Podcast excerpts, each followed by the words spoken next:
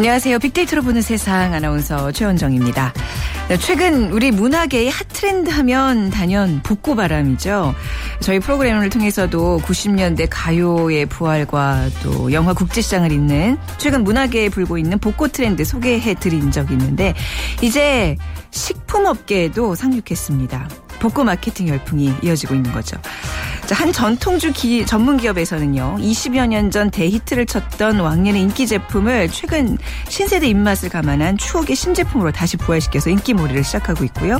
한 제빵업체에서는 매장에 검정색 솥을 등장시켰습니다. 그리고 옥수수 가루로 구수함을 더한 복고 도넛을 설탕 듬뿍 묻혀서 어릴 적 시장에서 먹던 도넛의 향수를 자극하고 있죠.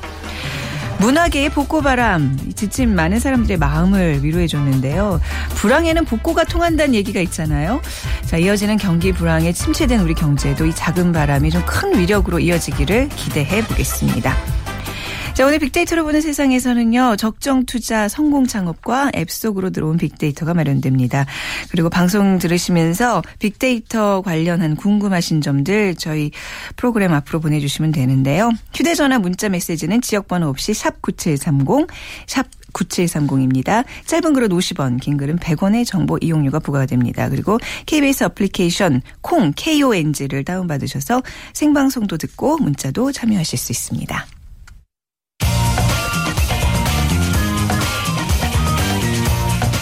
클릭 이슈 설왕설래 화제 이슈들을 빅데이터로 분석해보는 시간입니다. 스토리닷의 유승찬 대표 모셨습니다. 안녕하세요. 네, 안녕하세요. 네. 어떤 이슈들 살펴볼까요? 일단 뭐 겨울항사 얘기가 좀 많이 되고 있고요. 항사요. 최악의 네. 겨울항사라고 얘기되고 네, 있고요. 어제 정영진 편집장 나오셔서 계속 기침하셨어요. 네네.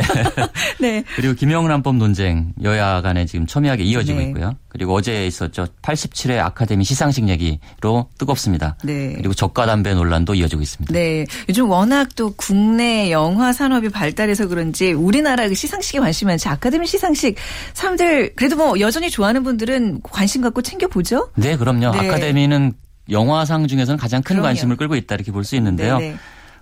국내에서도 꽤 뜨겁습니다. 그리고 네. 생중계도 하고 있고요. 그렇죠. 전 채널에서 네. 네. 그 어제 하루 아카데미를 언급한 문서만 3만여 건에 이르렀습니다. 말씀드리지만 하루 언급량이 3만 건이면 모든 언론의 톱뉴스가 된다고 했잖아요. 아, 네. 네, 그 정도로 뜨거웠다 그렇군요. 이렇게 볼 수 있고요. 네. 극장가에는 아카데미 시즌이란 말이 이제 생길 정도로 아카데미 영화상은 거의 전 세계 영화상 중에 거의 유일하게 네. 흥행에도 상당한 영향을 미치는 것으로 알려져 네, 있습니다. 네.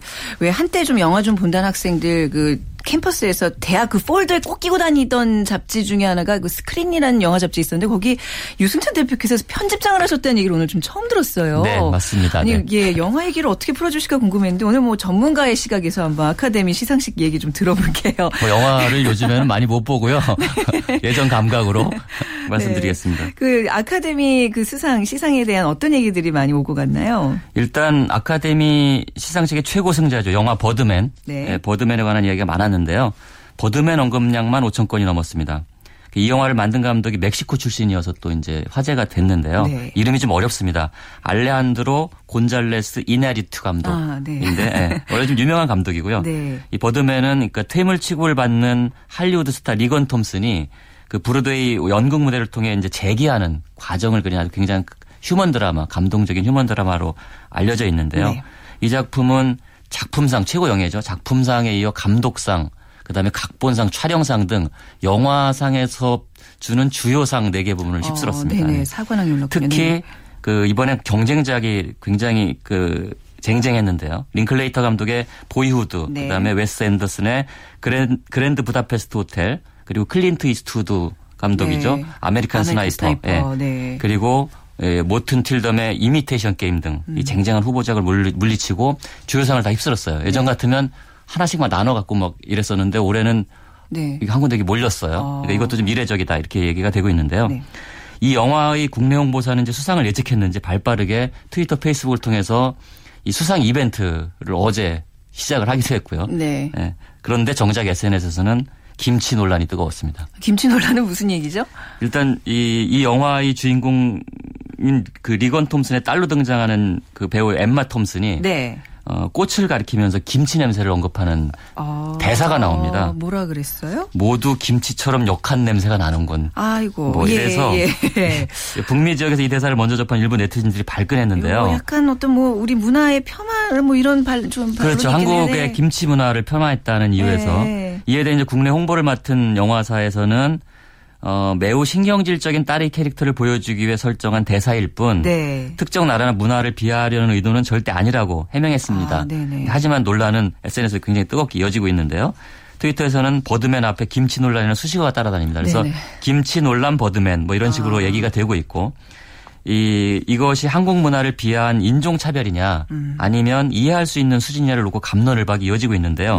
가령 치즈 냄새가 고약하다고 해서 인종차별이라고 하진 않지 않느냐 하는 이런 반론도 만만치 않게 제기되고 있는데 어쨌든 이제 이 아카데미에서 주요상을 다 휩쓸어서 마케팅을 해야 되는 영화사 입장에서는 좀 곤혹스러운 장면이 아닐까 이렇게 생각됩니다. 김치를 세계적인 어떤 음식의 대열에 올랐다고 우리가 뭐 기뻐해야 될지 아니면 이거에 대해서 우리를 좀 비하했다고 화를 내야 될지 이거 좀 애매한데요. 아무튼 자, 이 밖에 주요상들 또 누가 가져갔는지 알려주시죠. 일단 뭐 배우상에 관심이 많죠.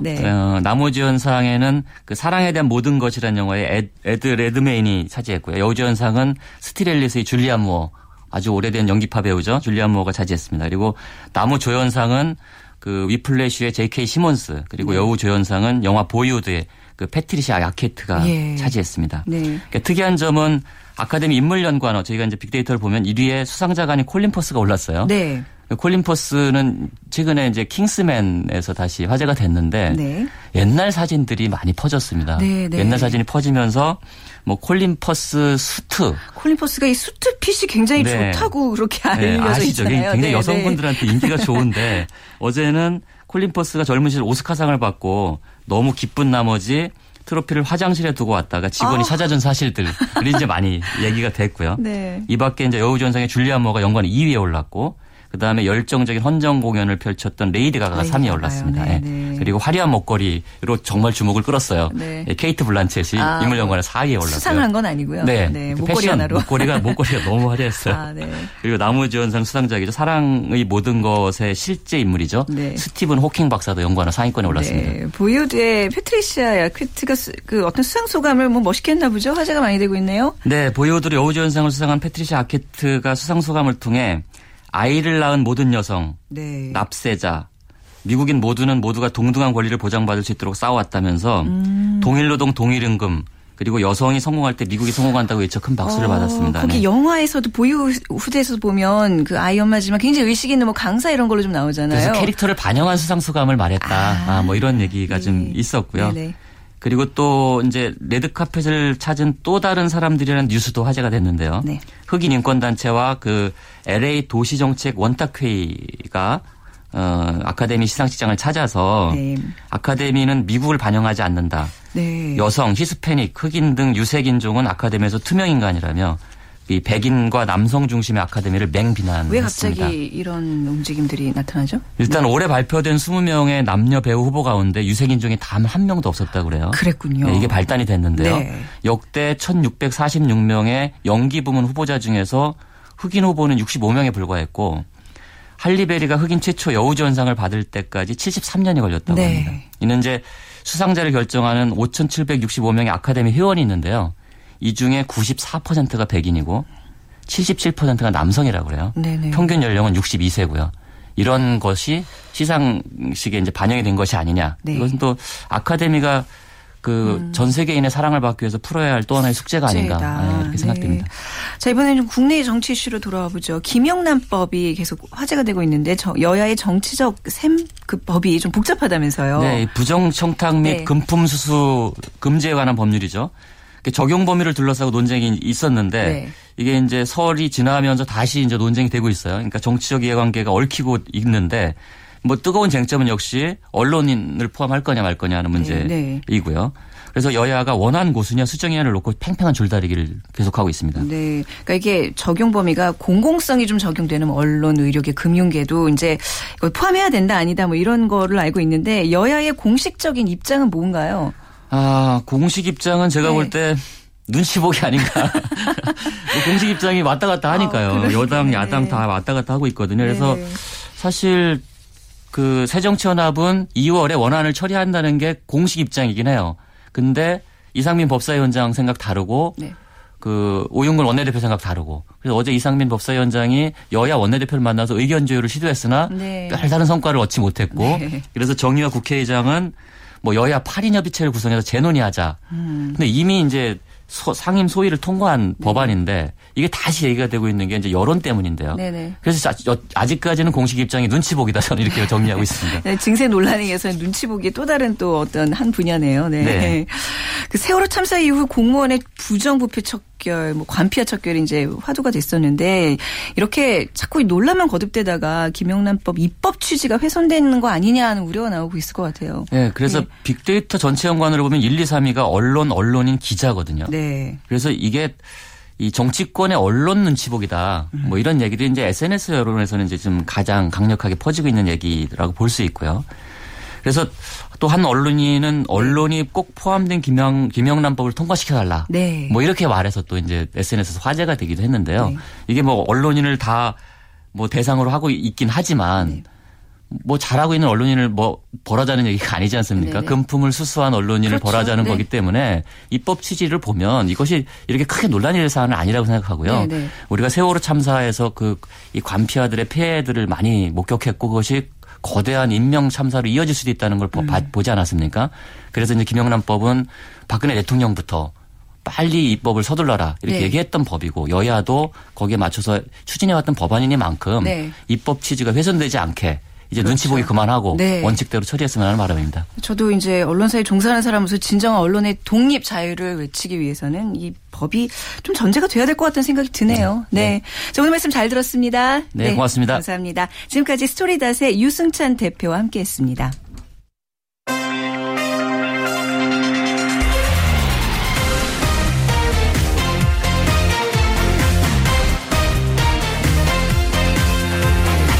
절대 손해보지 않는 소상공인들의 투자 전략.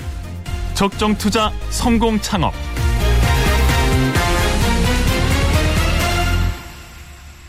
자, 소셜 분석을 통한 소상공인 투자 전략을 소개하는 시간입니다. 적정 마케팅 연구소 김철환 소장과 함께하죠. 안녕하세요. 네, 안녕하세요. 네, 저는 인터넷 쇼핑몰 얘기 나누어 보죠. 네네. 네, 저 요즘 인터넷 쇼핑몰 시장 환경이 좀 별로 좋지 않다면서요. 근데 실상은 어떤가요? 네, 좋지 않습니다. 아. 그 요즘은 인터넷 쇼핑몰의 90% 정도가 네. 창업 후 6개월 이내 문을 닫는다고 합니다. 90%면 10개 중에 하나만 성공한다는 얘기인데. 예. 예.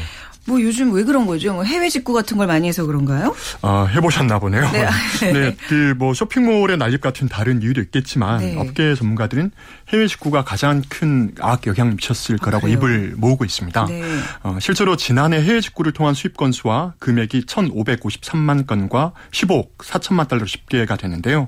이는 전년 대비 각각 39%, 49% 증가한 수치라고 합니다. 네. 해외 직구가 왜 늘어났을까? 그 이유가 궁금해서 소셜 매트릭스로 연관을 분석을 해봤습니다. 그랬더니 역시나 가격이 가장 많이 언급됐습니다. 네, 많이 저렴한가요? 해외 직구를 하게 되면요? 네, 뭐 그 관세를 네. 부담하더라도 네. 뭐 국내에서 사는 것보다 싼 경우가 많다라고 합니다. 네. 그런데 신기한 건 그 해외 직구 연관어 30위 안에 삼성, LG가 나오더라고요. 삼성과 LG도 뭐 해외 직구에서 구입하는 왜 그렇죠? 네, 그래서 또 그 이유를 한번 좀 알아봤습니다. 그랬더니 네. 삼성전자와 LG전자가 만든 TV를 해외 직구를 하면 관세를 부담하고서라도 더 싸게 살 수 있기 때문에. 그러니까 휴대전화 같은 거 말씀하시는 거잖아요. 그죠? 뭐 TV, TV도요? 스마트폰도 그렇고요. 예, 예. 이처럼 국내 기업의 제품마저 해외 직구를 하는 상황에서 국내 수입업체들이 폭리를 접하는 걸로 유명한 그런 수입 브랜드들은 오죽하겠습니까? 그게 문제인 거죠. 예. 우리 정말 국내에서 그 브랜드들 보면 다 너무 폭리 때문에 그런지 가격이 왜 전 세계적으로 가장 높다는 뭐 그런 뉴스 많이 접하잖아요. 예, 예. 그래서 이제 해외 직구로 그 답들을 찾고 계신 것 같은데 브랜드가 없는 좀 값싼 제품을 취급하는 인터넷 쇼핑몰은 영향을 좀 덜 받지 않나요? 그럼? 그렇진 않습니다. 요즘 국내 소비자들은 중국 오픈마켓 아주 유명하죠. 타오바오에서도 직구를 예. 한다고 합니다. 네. 그 N포탈 사이트에서 검색 빅데이터로 확인을 해봤습니다. 그랬더니 타오바오 직구를 검색한 횟수가 올 1월 달에만 19,000건으로 나왔는데 지난해 2월 달에 6,000건이었으니 무려 300% 이상 증가한 거죠. 참고로 올 1월 한 달 동안 아마존 직구 방법을 검색한 횟수가 68,000건이었습니다. 네. 그러면 타오바오 직구에 대한 관심이 얼마나 뜨거운지를 짐작할 수 있을 겁니다. 뭐 이유야 우리나라에서 판매되는 값싼 제품 제품의 상당수가 중국에서 생산되지 않습니까? 네. 네, 그런 제품을 제조국인 중국에서 직접 구입할 수 있기 때문에 가장 값싸게 살 수 있어서 그럴 텐데요. 네. 네, 다른 이유가 더 없을까 싶어서 한번 또 소셜 분석을 해봤습니다. 타오바오 직구에 대해 사람들이 어떻게 평가하고 있는지를 한번 살펴봤는데요. 좀 결과가 의외였습니다. 네. 그래도 싼 게 비지떡이라는 평가가 좀 많지 않을까 생각을 해봤는데 긍정 부정과 관련된 연관어 1위로 좋다가 2위로는 크다. 3, 4위로는 저렴하다, 네. 5위로는 괜찮다가 나왔습니다. 9위로는 마음에 들다, 10위로는 추천하다가 나왔는데요. 네. 네, 타오바오 직구 관련 전체 글에서 긍정이 차지하는 비율이 무려 56%나 됐습니다. 그러네요. 네네. 예. 그럼 싼 걸 좋게 살 수 있다라고 하면 사람들이 몰리는 건 당연하다고 볼 수가 있겠죠. 당연한 심리죠. 예.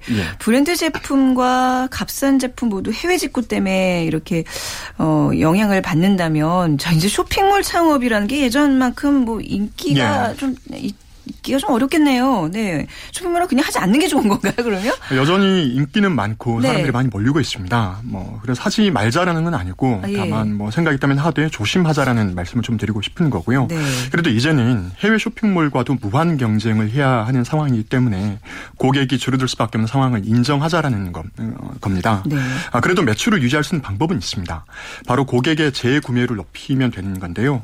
고객이 반으로 줄어든다 해도 고객이 한 번 사줄 걸 2번 사주게 한다면 매출은 유지될 수 있겠죠. 네. 3번 이상 사준다면 매출은 늘어날 테고요. 그만큼 이제 신뢰감을 줘야 된다는 얘기잖아요. 재구매율을 높인다는 건데. 예. 재구매율을 높일 수 있는 가장 좋은 방법을 좀 말씀드리고 싶은데요. 네. 그렇게 하려면 고객을 다른 경쟁자보다 더 잘 알면 됩니다. 네. 예를 들어 구두를 판다면 고객의 발 크기와 넓이 그리고 발가락 모양. 발이 스판지 건조한지 신발 굽이 달린 형태는 어떤지 뭐 그런 정보들을 파악하고 거기에 맞는 구두를 제안해 준다면 고객은 웬만해선 떠나지는 않겠죠. 약간 이제 감동 마케팅을 하라는 얘기네요. 맞습니다. 네. 고객들이 오프라인 매장에서 제품 살 때는 판매자랑 많은 이야기를 할 수 있기 때문에 자기에게 딱 맞는 제품을 제안받을 수가 있지만 온라인은 좀 다르죠. 그래서 고객은 늘 불안할 수밖에 없습니다. 이 제품이 과연 나한테 맞을까 어울릴까라고 생각을 하게 되는데요. 이제 그런 상황에서 어떤 온라인 쇼핑몰이 나를 아주 잘 알고 나에게 맞는 제품을 제안해 준다면 그 쇼핑몰을 계속 찾을 수밖에 없겠죠. 모 와이셔츠 업체는 제품 주문을 받으면 직접 출장 서비스를 나가 고객 신체 사이즈를 측정하고 거기에 맞는 제품 좀 보내준다라고 합니다. 그러니까 온라인에서 주문하는데 출장을 나온다. 온오프 이렇게 좀 합치는 그런 경우네요. 물론 뭐 고객 한 명 한 명을 일일이 파악하는 게 좀 어려울 수는 있습니다. 네. 뭐 그럴 경우를 하더라도 뭐 대안은 있는데요. 특정 고객 그룹을 완벽하게 파악하는 거죠. 제가 아는 어떤 쇼핑몰은 건달 스타일 옷만 판매를 합니다. 또 다른 어떤 쇼핑몰은 오로지 뚱뚱한 사람들만을 위한 옷을 판매를 하고 있고요. 네, 그런 쇼핑몰 잘 되고 있습니다. 그런데 많은 사람들이 그 쇼핑몰들의 성공 이유로 틈새 시장을 공략했다라고 말을 하는데 저는 좀 다르게 생각을 합니다. 그 쇼핑몰이 잘 되는 이유는 틈새 시장 공략 회사가 아니라 그 틈새 고객들을 그 누구보다 잘 알고 있기 때문인 거죠. 그래서 쇼핑몰을 창업하려면 내가 가장 잘 아는 틈새 고객층에서 출발하라고 말씀을 좀 드리고 싶습니다. 네.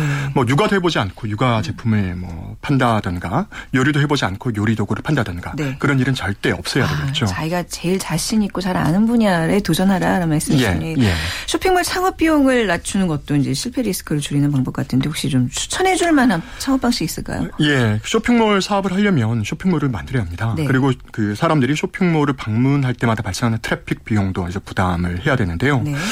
그런데 네이버에서 제공하는 스토어팜 이 서비스를 이용하면 그런 비용을 줄일 수 있습니다. 아예 들지가 않습니다. 블로그를 직접 운영해본 경험이 있는 정도라면 누구나 쉽게 자신의 쇼핑몰을 만들어볼 수 있고요. 운영비도 발생하지 않고 제품이 판매됐을 때 따로 판매 수수료도 부담할 필요가 없습니다. 스토팜에는 또 다른 장점도 있는데요. 바로 네이버에서 지식 쇼핑이라는 카테고리를 통해서 내 제품을 검색 결과로 보여줄 수 있다는 겁니다. 네네. 물론 그 지식 쇼핑을 통해 제품 판매가 될 때는 소정의 수수료를 내긴 해야 합니다. 수수료가 있군요. 이처럼 쇼핑몰을 하고 싶다면 먼저 스토어팜 같은 무료 도구로 시범적으로 제품을 팔아보고 성공 가능성이 점쳐질 때 그때 본격적으로 사업을 시작해보라는 말씀을 드리고 싶습니다. 지금 드는 생각인데 이게 만약에 이제 해외 직구 때문에 국내 쇼핑몰들이 어렵다면 발상이 좀 전환을 해서 우리나라 제품을 해외 소비자들에게 파는 거는 어떨까요? 네, 가능합니다. 그런 걸 역직구라고 합니다. 예. 역직구 쇼핑몰은 외국으로 된 쇼핑몰을 열어 그 해외 소비자들의 주문을 받으면 국내에서 제품을 해외로 이제 배송을 해주는데요. 네, 그 성장세가 좀 괄목할 만한 것 같습니다. 네. 국내 역직구 지원 서비스 업체에 따르면 자사 서비스를 이용한 역직구 쇼핑몰들의 지난해 매출이 전년 대비 3배가 늘었다고 합니다. 네. 특히 중화권에서 차지하는 매출 비중이 60% 정도로 가장 높게 나왔습니다. 한류 때문이겠죠. 네. 물론 아마존이나 이베이를 통한 미국 역직구 매출도 17% 상당하게 나왔습니다. 네. 물론 역직구 쇼핑몰을 운영하려면 언어 장벽도 극복해야 되고 해외 소비 문화도 이해해야 되고 물류나 ES 관련 문제도 해결을 해야 됩니다. 그래도 그 국내 쇼핑몰 시장이 위축되고 있는 상황에서 분명히 눈을 돌려볼 만한 가치가 있다고 생각을 합니다. 네. 전 세계의 쇼핑몰들과 경쟁해야 하는 해외 직구 시대라는 말은 저는 그 전 세계의 소비자들을 대상으로 제품을 팔 수 있는 역직구 시대 라는 말과 같은 말이라는 말씀을 좀 드리고 싶습니다. 네, 뭐 어려운 상황이긴 하지만 분명히 희망을 찾을 수 있다는 그런 말로 결론을 맺도록 하겠습니다. 오늘 말씀 잘 들었습니다. 네, 감사합니다. 네, 적정 마케팅 연구소 김철환 소장과 함께했습니다.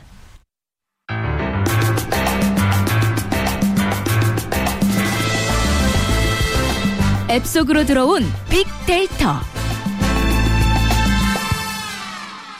네, IT 컨설턴트 황지혜 씨와 함께하겠습니다. 어서 오십시오. 네. 안녕하세요. 아마 제 또래의 어떤 주부층들 좀 이제 한 40대 정도 되는 여성분들이 가장 좋아하는 코너인 것 같아요. 이 코너 재밌게 듣고 있다는 여성분들 많이 접하는데요. 아유, 감사합니다. 지난주 스마트 택배 그것도 이제 많은 분들께 깔아서 어우 괜찮네 반응 뜨거웠거든요. 자, 오늘은 또 어떤 앱 소개해 주실 건가요?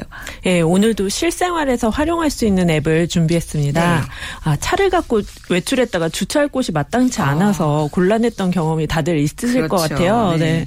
특히 홍대나 요즘 뜨고 있는 서촌 같은 데 나가면요. 진짜 주차가 어렵거든요. 차를 아예 안 가져가죠. 그런 경우에는. 맞아요. 네. 네. 그래서 주차장을 찾아 헤매다가 약속 시간에 늦기도 하고요. 네. 어쩔 때는 주차장을 딱 들어갔는데 그 주차비가 너무 비싸가지고 깜짝 놀라서 그런 경우도 있으실 텐데요. 근데 그런 주차장 정보가 참 찾기가 쉽지가 않아요. 네. 예, 포털에서 서비스하는 지도에도 이렇게 뭐 자세하게는 잘 안 나오고요. 예. 네. 갑자기 지난 저희 빅데이터로 보는 세상 그 간단한 회식을 한번 했는데 최재원 이사께서 맞습니다. 홍대에서 불법 주차로 벌금을 물었던 생각이 나는데 그러니까 이런 뭐 홍대나 이런 유에 이제 좀 복잡한 곳의 주차가 참 곤란하잖아요. 어쩔 수 없이 차를 가져왔을 경우죠. 네, 그러면 오늘은 그런 주차장 정보를 알려주는 앱을 깔면 이런 게 좀 해소가 된다는 얘기잖아요. 네, 네. 네. 오늘은 그 전국 주요 도시의 주차장 정보를 알려주는 모두의 주차장이라는 앱인데요. 예, 이 앱을 활용하면 주변 주차장 중에서 가장 저렴하고 또 편리한 곳을 찾을 수 있습니다. 네. 그러니까 더 이상 차댈 곳을 찾아 헤맬 필요가 없고요. 예, 이 모두의 주차장에서는 공영, 민영, 부설 주차장 또 무료 주차장에 대한 정보가 제공됩니다. 예, 그래서 여기서는 운영시간, 주차요금 또 카드 결제가 안 되는 곳도 있잖아요. 네. 그런 것도 모두 나오고요. 최근에는 업데이트가 돼서 주차장에 차댈 공간이 남아있는지 그것도요? 아니면 만차인지도 알려주더라고요. 네. 네네네. 앱을 깔면 내 위치를 파악해서 주변 주차장을 지도상에 표시해주고요. 1시간 기준으로 주차 요금을 지도 위에 보여줍니다. 만약 다른 곳으로 이동한다면 목적지의 주소나 지명을 입력하면 되고요. 그러면 그 장소를 중심으로 지도 위에 주차장 위치를 표시하고 요금도 표시해 줍니다.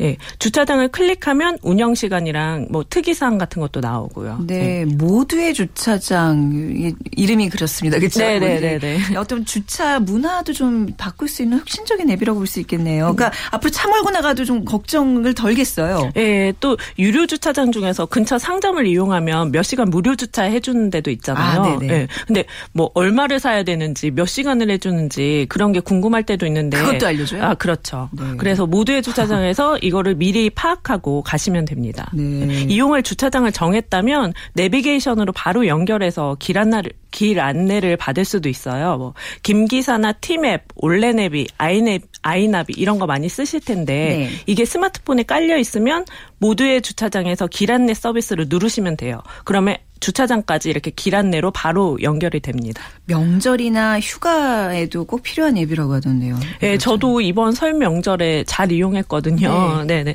모두의 주차장은 명절마다 직전에 그 연휴에 무료로 개방하는 주차장 정보를 올려줘요. 네. 네. 올해도 설 연휴에 한시적으로 이렇게 무료 주차가 허용되는 곳을 미리 공지했는데요. 이런 주차 공간이 전국적으로 3,000곳이나 됐습니다. 네. 네네. 연휴를 이용해서 가족들하고 뭐 관광지에 가셨던 분들이 쓰셨다면 좋았을 서비스죠. 네. 또 버스터미널이나 기차역 주변에 장기 주차를 할 때 그 장기 주차 요금이 싼 곳도 여기서 추천 주차장으로 표시를 해줍니다. 네. 네. 그러니까 터미널역까지 운전해서 갔다가 대중교통으로 갈아타고 가시는 분들 있잖아요. 그런 분들이 이렇게 장기로 주차할 때 여기서 정보를 얻어가시면 돼요. 이게 대도시 외에도 어떤 네. 좀 지역에 이런 데도 가능한 거예요? 그런 정보들이 그래서 예, 좀 뒤쪽에 설명을 드리려고 했는데요. 네. 그 이 앱의 좀 아쉬운 점의 하나인데요. 네. 그 서비스 지역이 아직까지 제한적입니다. 네. 모두의 주차장 앱에는 현재 서울, 부산, 대구, 인천, 울산 뭐 이런 대도시 정보만 있고요. 개발사 측에서 지금 서비스 지역을 점점 늘려가고 있다고 해요. 네. 그러니까 전국 서비스는 좀 기다리셔야 될 것 같습니다. 그렇군요. 그래도 뭐 곧 이제 이런 정부 인프라망이 좀 확보가 되면 뭐 어느 곳에서 쓸 수 있다면 굉장히 편하겠네요. 네네. 그리고 주차장을 공유할 수도 있다면서요. 이건 무슨 얘기죠? 네, 이 모두의 주차장은 공유 경제 모델을 도입한 서비스로도 잘 알려져 있는데요. 그 공유 경제란 게 한번 생산된 물품을 여럿이서 나눠 쓰는 거예요. 네. 말 그대로 서로 물건이나 공간을 빌려주고 빌려 쓰는 그런 개념인데요. 모두의 주차장에서는 주차 공간을 소유하고 있는 개인이나 단체가 그 공간을 쓰지 않는 시간에 다른 사람한테 빌려주는 겁니다. 네. 네. 그러니까 주차 공간을 효율적으로 활용한다는 그런 개념인데요. 이를테면 지방자치단체가 관리하는 거주자 우선 주차 공간 있잖아요. 이렇게 길가에 선 그어서 어느 정도 개인들이 신청해서 일정 기간 사용하는 그런 공간인데 이 공간을 내가 쓰지 않을 때 뭐 내가 출근을 했을 때라든지 집을 비웠을 때 그 주차장에 필요한 다른 사람한테 빌려주는 겁니다. 네. 네. 그 공간이 거주자 우선 주차면이 될 수도 있고 건물에 딸린 주차장이 될 수가 있고 뭐 학교라든지 교회에 딸린 그런 주차장도 될 수 있고요. 네. 이 앱이 정보를 취합해서 앱을 통해서 알려주고 있어요. 네. 그 주차비는 한 어느 정도 되죠? 예, 네, 지금 서울시에서는 송파구, 강동구, 용산구 같은 데서 이런 주차면 공유 서비스가 이루어지고 있고요. 네. 공유 주차면이 총 2,000곳 정도가 됩니다. 예. 네. 그 주차비는 30분에 한 600원에서 800원 이렇게 1,000원 이하고요. 네. 여기서 일부가 주차장을 빌려준 사람한테 돌아가고 나머지는 지자체로 들어가고 그러니까 그런 식이에요. 주차장을 갖고 있는데 매번 이렇게 비어있는 곳이라면 공간 활용해서 수익을 얻을 수 있다는 얘기잖아요. 그렇죠. 네. 그리고 이런 서비스를 하려면 이제 앞서도 얘기했지만 주차장에 대한 데이터를 계속 수집을 해야 될 것 같아요. 네. 그래서 모두의 주차장에 빅데이터가 있습니다. 네. 일단 전국 지자체들이 갖고 있는 그 공공주차장 데이터가 있고요. 이걸 포함해서 전국에 35,700여 개의 주차장의 데이터를 갖고 있습니다. 뭐 그동안에 민영 주차장이나 공유 주차장, 또 카페, 마트, 식당 같은 데 딸린 부설 주차장의 정보는 잘 정리가 안 돼 있었거든요. 그래서 모두의 주차장 개발사에서는 직원들이 직접 발로 뛰면서 이 데이터를 수집했다고 합니다. 네. 지금도 계속해서 데이터를 모으고 있고요. 네. 또 모두의 주차장 사용자들이 그 데이터를 보탤 수도 있는데요. 주차장 정보를 제보하고 잘못된 정보를 수정 요청할 수도 있습니다. 네, 이게 모두의 주차장이 언제부터 서비스를 시작한 거예요? 예, 지난 2013년부터 서비스를 시작했고요. 네. 예, 그동안에 공공기관이나 정부에서 주는 상도 많이 타서 좀 인정을 받고 있습니다. 그렇군요. 앞으로도 진화를 좀 기대해 볼 수 있는 앱이겠군요. 네. 자, 오늘 주차장 이용에 대한 주차장 정보를 제공하는 앱 소개받았습니다. 오늘 말씀 잘 들었습니다. 네, 고맙습니다. 네. 자, IT 컨설턴트 황지혜 씨와 함께했습니다. 빅데이터로 보는 세상 오늘 또 마칠 시간이네요. 내일은 대중문화를 읽는 시간 준비되어 있습니다. 여러분들도 많은 참여 부탁드릴게요. 내일 오전 11시 10분에 다시 찾아뵙겠습니다. 지금까지 아나운서 최원정이었습니다. 고맙습니다.